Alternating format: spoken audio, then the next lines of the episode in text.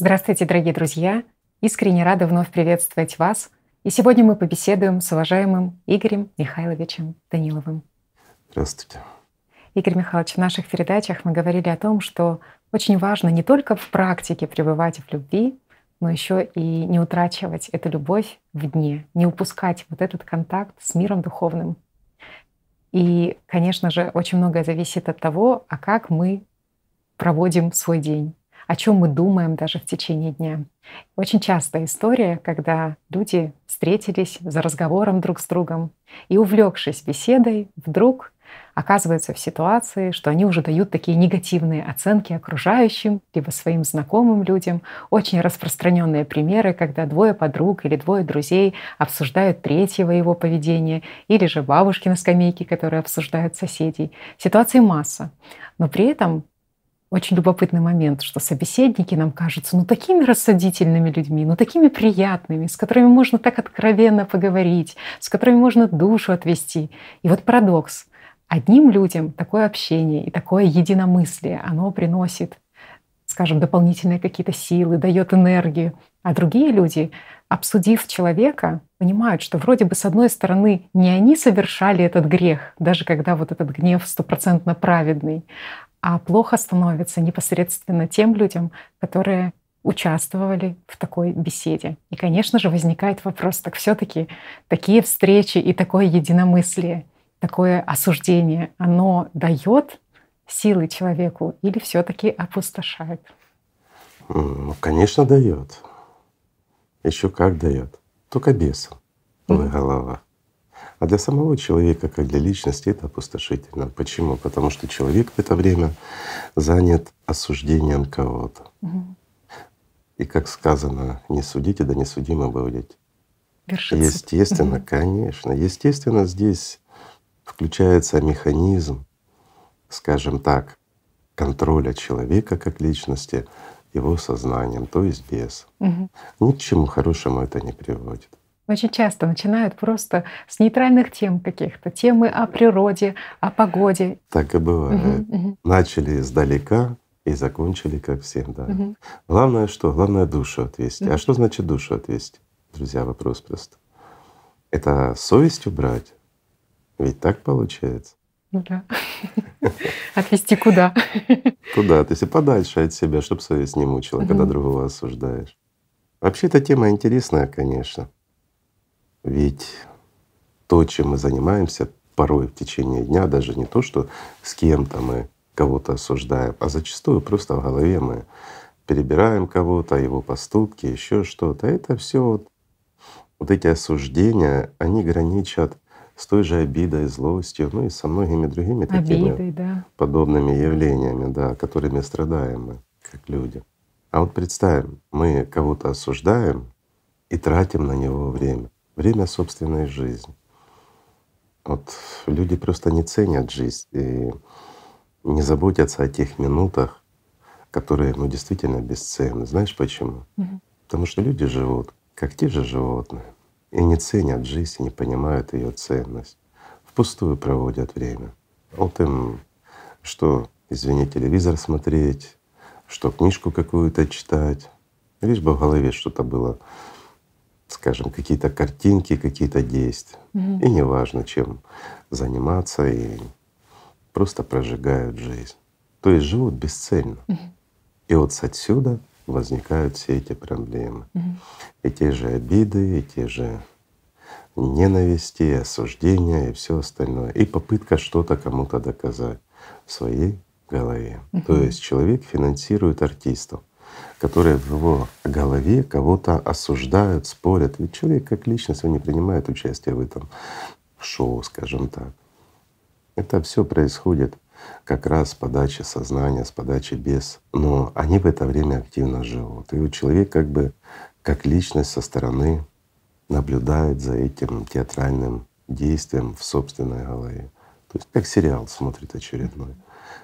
Разве это направлено на что-то хорошее, на что-то позитивное? Нет. Разве человек тратит в это время, ну скажем, и время свое, и силы свои, и жизнь свою в целом?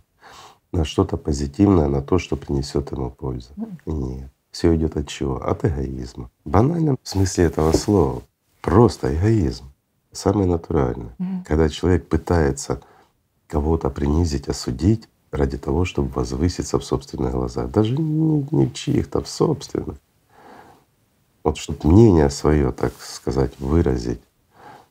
Смешно, конечно, Мгм. если Ведь честно. годами это- живут вот в этом перманентном состоянии какой-то злости, обиды. Причем уже, наверное, нет тех людей, на которых они обижаются, но они хотя бы в мыслях пытаются попросить прощения как-то, да, даже бывает такое. Насколько это эффективно? Ну, если человек кого-то обидел, это Мгм. одно. И вот его это, ну, как бы Гложет. гложет как камень. Или его кто-то обидел, и он вот обиженный на другого человека. Принцип один и тот же. Мгм. Знаешь, вот есть древняя мудрость такая. Для того, чтобы понять, насколько это грех тяжкий, а он действительно тяжкий, и действительно это грех. Когда мы кого-то осуждаем, когда мы кого-то ненавидим, есть простой способ. Берешь мешок или там рюкзак, скажем так, и вот возникла мысль, ты начал кого-то осуждать, начал, ну, скажем так, переживать по поводу того, что ты кого-то обидел. Мгм. Или вспоминать, что тебя обидели. Берешь камень и ложишь в этот рюкзак, но носишь его постоянно. И вот хотя бы месяц. Ну, я не думаю, что даже маленькие камушки, если мы будем туда кидать, что Мгм. за месяц мы не наполним рюкзак. Не думаю. Скорее всего, он будет переполнен. Мгм. Придется еще один цеплять спереди, как у кенгуру. Тяжелая ноша, безусловно. Знаете, Игорь Михайлович, очень многие говорили, что, конечно, когда чувствуют обиды, то сознание здесь же жаждет карательных мер к тому, кто обиду причинил, желает и мести, и суда прямо здесь и сейчас. И ведь многие тратят свою жизнь действительно и на это. Однако оказывается, что в момент, когда вот эта месть происходит, они чувствуют и прилив сил какой-то и так далее. А потом чувствуют такую глубокую опустошенность внутри, что не способны даже, условно говоря, с дивана подняться. Настолько выедает это состояние их уже изнутри. Но опять-таки, что та же ненависть Мгм. с желанием отомстить, Мгм. что та же обида на кого-то — это все то, что забирает нашу жизнь. Мгм. И, скажем, правильно здесь не пытаться кому-то за что-то отомстить. Ну, некоторые скажут, ну как прощать зло. Друзья, никто не говорит о том, что если человек поступил плохо, действительно неправильно, его надо вот скажем так, вот простить в обычном понимании И возлюбить да, его и возлюбить его и тому да. подобное. Да-да. Его сознание, да, совершенно ты права. Мгм. То есть об этом разговора нет. Это его бес.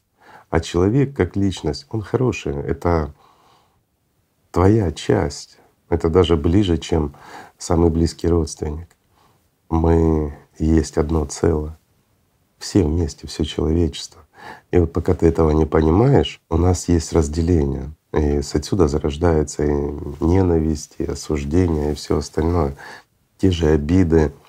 Ну, скажем, когда ты живешь в вот этом нехорошем состоянии, по-другому его не назовешь, или обиды, или жажды мести, ненависть вот эта, которая тебя разъедает изнутри. Ты не живешь, в буквальном смысле слова. Ты существуешь ради того, чтобы выполнить эту месть. А смысл Мгм. В чем? И вот ты сейчас сказала, потом чувствуют опустошение. Мгм. Конечно, опустошение, потому что они выводят это как смысл, понимаешь, как цель в жизни. Кому-то отомстить. Ну, отомстил. Да, человек мог сделать плохое. Я не говорю о том, что его не надо наказывать. Всякое в жизни бывает. Человек может совершить преступление, за которое он должен понести наказание. Но и есть и законные методы, и есть и другие. Ну, даже если мы берем, знаешь, примитивно, как в некоторых народах есть месть, знаешь, там Мгм. кровная месть, да, и тому подобное. То есть это примитивные, Механизмы такие, да? да, аккуратно скажем. Мгм. Но что это дает? Это выводит жизнь человека на тропу войны, на тропу ненависти. И вот человек сам себя уничтожает. Он не столько наказывает своего врага, сколько он наказывает сам себя. И потом, когда он выполнил, ну, месть свою, отомстил, неважно, будь это экономически, будь это оговорил или и что еще хуже. Ведь он чувствует себя опустошенным в действительности. Почему? Потому что это все было напрасная трата сил и времени. Смысла от этого нет. Да, это правда. Человек замыкается в материи, угу. человек завязывается в буквальном смысле слова на узел на какой-то проблеме. И он не может уже развязаться и отпустить эту проблему. Угу.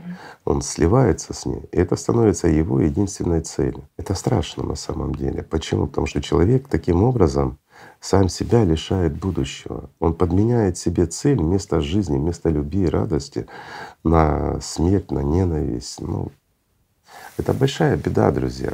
Но я понимаю тоже, что когда это ну, скажем, уклад жизни, когда так жили прадеды и их прадеды, и человек живет в таком воспитании, ну, он по-другому не может даже поступить.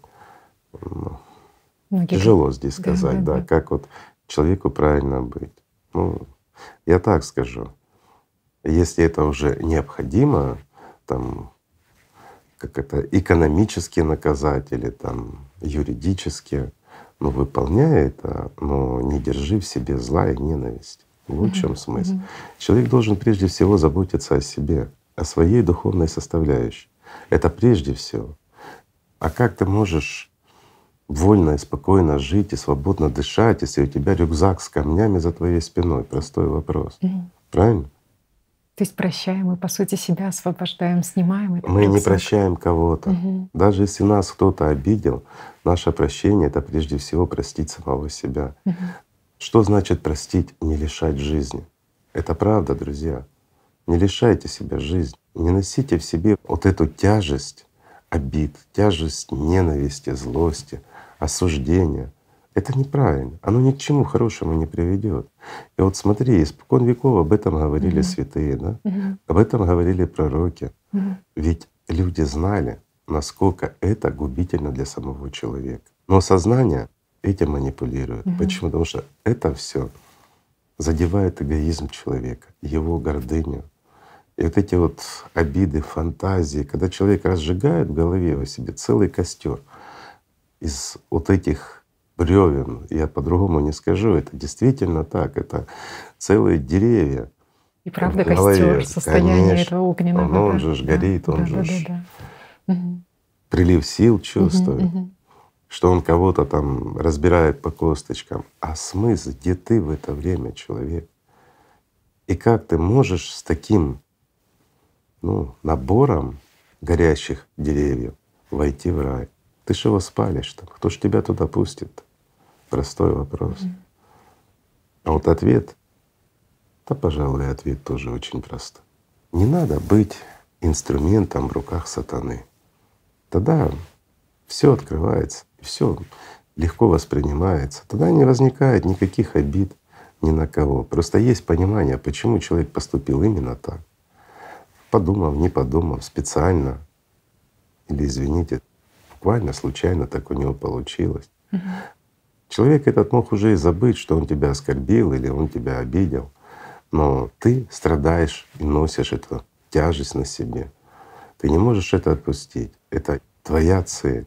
Ну, разве это может быть целью жизни человека кого-то ненавидеть? Угу под С кем-то спорить. Да. Но это настолько убыточно. Угу. Но это все равно, что ты вот месяц работаешь, заработал какие-то деньги для того, чтобы прожить еще месяц, да, и ты вышел, и вот их всех эти деньги ты разбросал, ну в буквальном смысле слова, а потом страдаешь и мучаешься.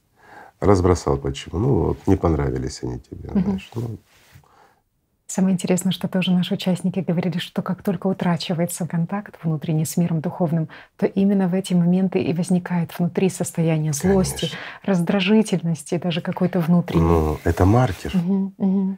который четко говорит, человек имеет отношение хоть какое-то к духовному, старается хотя бы угу. или нет. Если в человеке есть ненависть, есть злость, есть стремление кого-то осудить, то о какой духовности здесь может идти речь? Простой вопрос. И в этом состоянии ты неадекватно оцениваешь, в принципе, и поведение, и поступки других людей, которые рядышком с тобой находятся. Конечно. Я вспомнила, что есть исследование, когда после просмотра фильма, который ухудшал настроение людям, они абсолютно нейтральные события какие-то в жизни, нейтральные выражения лиц людей уже трактовали как абсолютно отрицательные. Поэтому, Да. когда, в принципе, получается, мы утрачиваем вот этот контакт с миром духовным, то тогда мы абсолютно нейтральное событие трактуем плохо и можем сами и обижаться необоснованно на других людей. Знаете, Михайлович, вспомнилось еще, как Лао Цзы говорил, что вами управляет тот, кто, Кто вас злит. злит. Совершенно верно. Мгм. А разве не так? Мгм. Ну вот, друзья, ну кто не переживал злость на кого-то, да? Ну, все мы грешны. Вопрос простой. Вспомните это состояние, когда вас кто-то злит. А еще лучше, когда вас кто-то будет злить, вы посмотрите, что творится у вас внутри. Ведь кроме этого человека ничего нет. Есть только тот, кто вас раздражает, кто злит вас, кто вас там или оскорбил, или еще что-то. Не важно, что он сделал, важно, как ты отреагировал, друг мой. Тот человек — это его жизнь, это его зона ответственности. Он выбирает свое будущее. Вопрос в другом, что выбираешь ты. Злиться, ненавидеть кого-то, держать это в своей голове, в своей голове держать другого человека и кормить его, его беса кормить и своего кормить. Зачем? В чем смысл? Ведь человек должен жить в радости, человек должен жить в счастье, человек должен жить в любви Божией. Только так он действительно сможет жить. А это на самом деле очень легко и просто. Нет ничего сложного. Если к тебе забирается мысль, которая начинает тебя, знаешь, вот как червяк подтачивать, Мгм, мгм. то ты же это чувствуешь и понимаешь. Ты же понимаешь, что ты уже утратил любовь, ты утратил контакт с миром духовным, ты уже, ну, скажем так, опустился до уровня осуждения кого-то. Зачем? Неужели это лучше? Ты уже не птица, ты уже червь. Вот это. Конечно. Да, да. Ты даже не Может быть. бабочка, Мгм, ты обычная гусеница, мгм. которая вот плодожорка, поедает чью-то плоть. Зачем? В первую очередь, друг мой, ты начинаешь поедать свою плоть, ее начинаешь разрушать.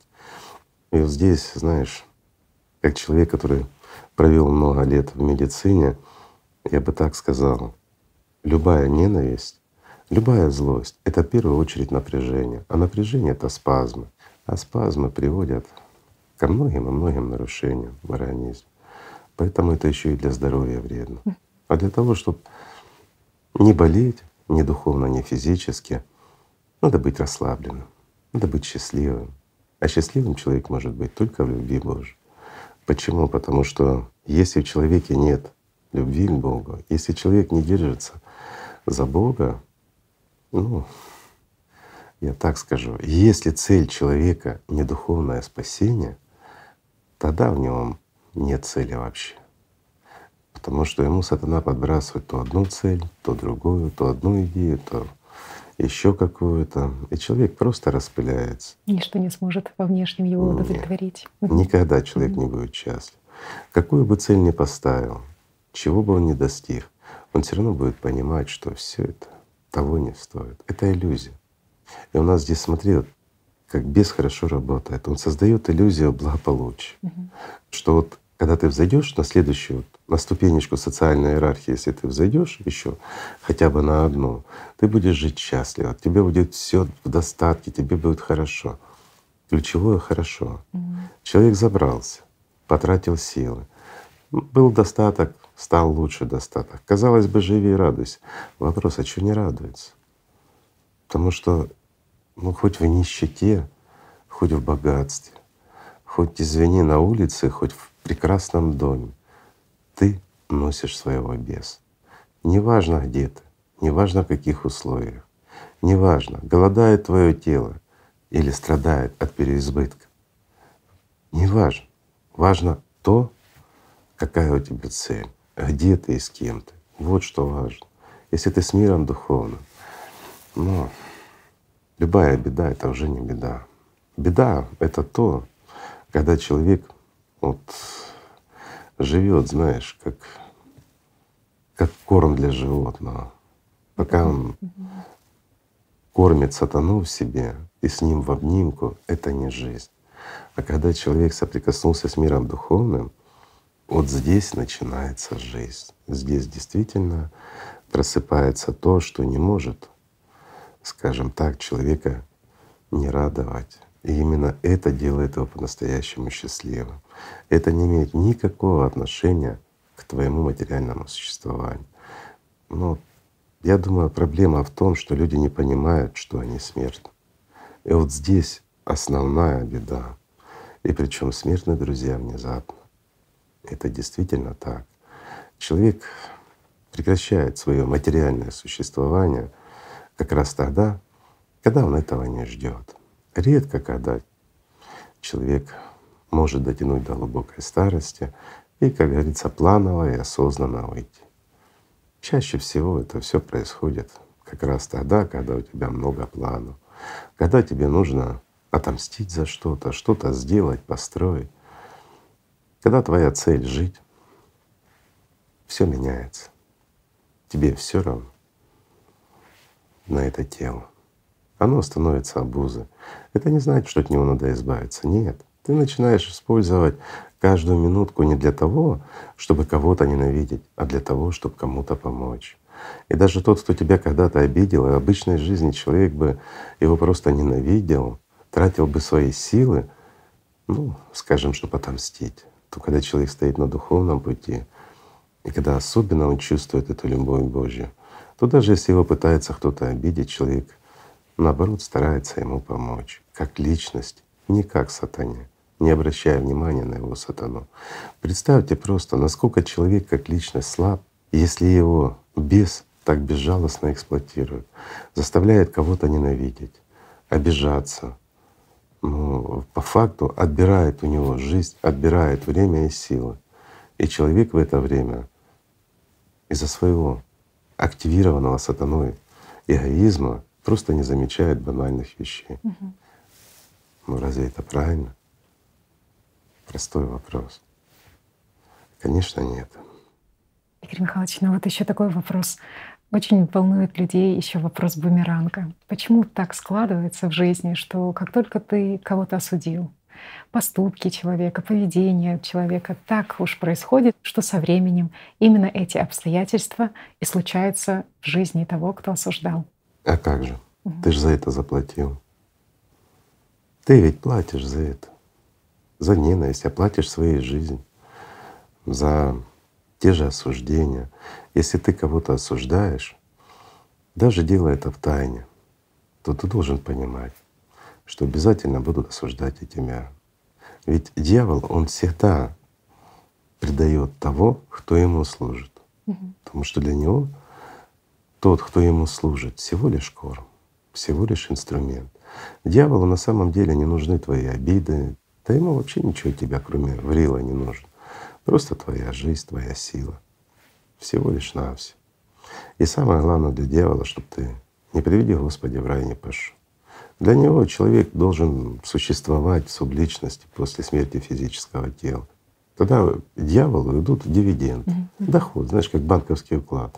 Пусть не под столь большие проценты, как он может забирать с живого человека, но все равно для него это выгодно. Поэтому он борется за свои активы всего лишь на все. Это естественно и предсказуемо. Вопрос в другом. Почему мы себя ведем как сатанинские активы? Почему мы тратим свою жизнь впустую? Почему мы разбрасываем свое время в никуда? Вот, вот, вот это страшно. Инвестируем внимание в покупку. Конечно такого же, по сути, сценария, который Конечно. ты осуждаешь. Если ты осуждаешь кого-то, если ты кого-то ненавидишь, угу. то ненавидит и тебя, угу. и тебя осуждают. А смысл? Покупаешь себе это. Угу. Мне кажется, что это все от незнания. В действительности от незнания любви Божьей. От незнания истины, от непонимания жизни. Человек катится, знаешь, вот как камень, брошенный из горы. Катится, потому что он катится. А человек — это ж не камень. Человек — это птица, и он должен летать.